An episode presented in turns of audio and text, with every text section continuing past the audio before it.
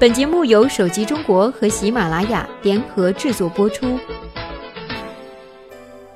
iPhone 和 iPad 都有压力，苹果需要新机遇。上周，苹果举行秋季新品发布会。按照苹果惯常的节奏，这次发布会的主角本应该是 iPhone，但或许是因为担心新一代的 iPhone 所能带来的惊喜有限，苹果在这场发布会上带来了超过人预期的大量新产品。在全新亮相的 iPad Pro、新的 Apple TV 面前，iPhone 6s 和 iPhone 6s Plus 反倒似乎成了配角。一直以来，我们说苹果 iPad 开启了平板电脑行业。事实上，苹果并未发明平板电脑，只是让这类产品从科技业界不受关注的角落走上了主舞台。但随着大屏手机的发展，平板市场在迅速崛起之后又迅速降温。即使苹果仍是这个领域的绝对领先者，其 iPad 的销量自2013年起也在下滑。然而，苹果显然并不打算放弃这个行业。新的 iPad Pro 可以称得上苹果对于平板电脑行业的另一个挑战。那就是将平板电脑从休闲娱乐工具转变为生产力工具。其实，在苹果之前，微软已经在进行这样的努力，试图用 Surface 来代替电脑，但收效甚微。苹果想要再次实现微软所不能，它为这款平板电脑带来了更强悍的性能，并且专门设计了一款键盘和触控笔，以达到更高的效率和创造力。不过，这次苹果可能面临很大的挑战。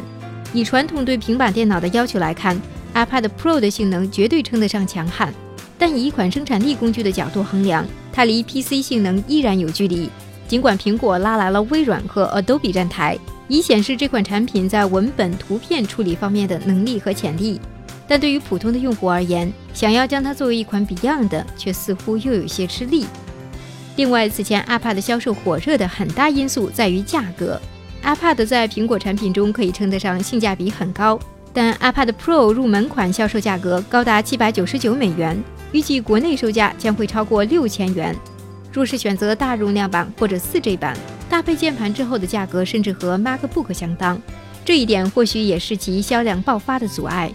总体来看，iPad Pro 潜在的市场定位应该是用户的备用生产力装备，或者面向特定行业的工具。这个市场潜能究竟能被苹果挖到多大，目前并不明朗。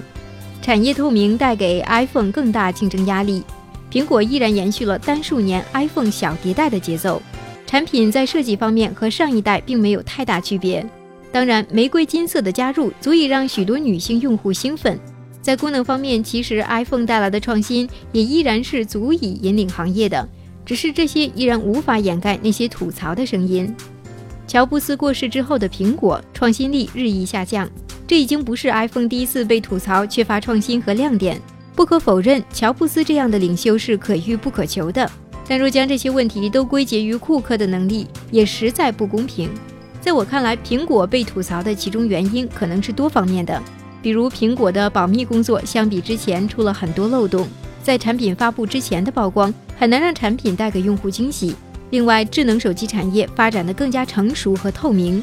苹果的创新也往往被其他厂商抢先。以在 iPhone 6s 和 iPhone 6s Plus 上的 3D Touch 为例，这无疑是这款产品相比前代最大的提升。事实上，当苹果此前在 Apple Watch 和 MacBook 上引入 Force Touch 之后，业界就已经预期到苹果会将这一功能带到手机中来。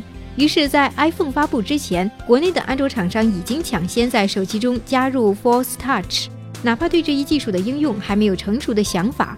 这造成的客观结果就是，尽管目前看来苹果的 3D Touch 在可实现的功能方面明显强于国内安卓厂商，但创新感明显被稀释了。甚至包括新增色彩，苹果也遭遇类似的境遇。苹果对色彩的把握和引领，绝对是科技行业的风向标。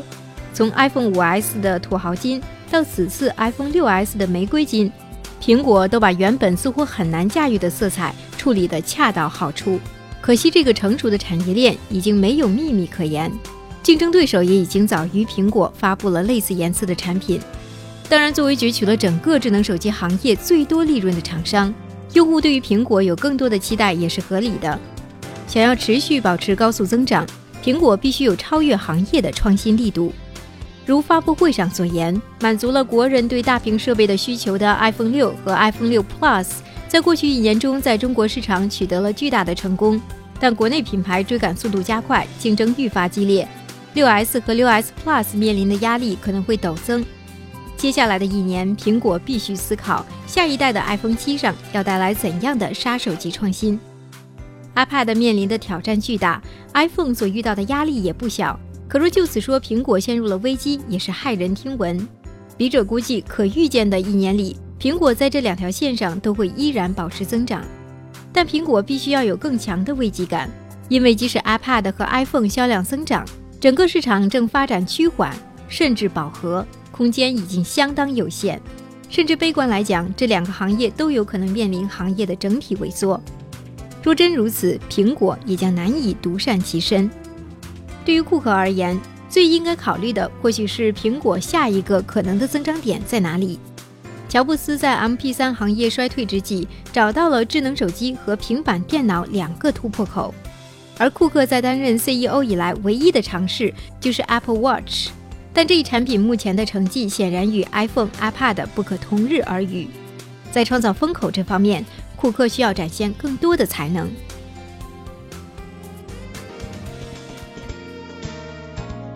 这里是手机中国，我们下周再见。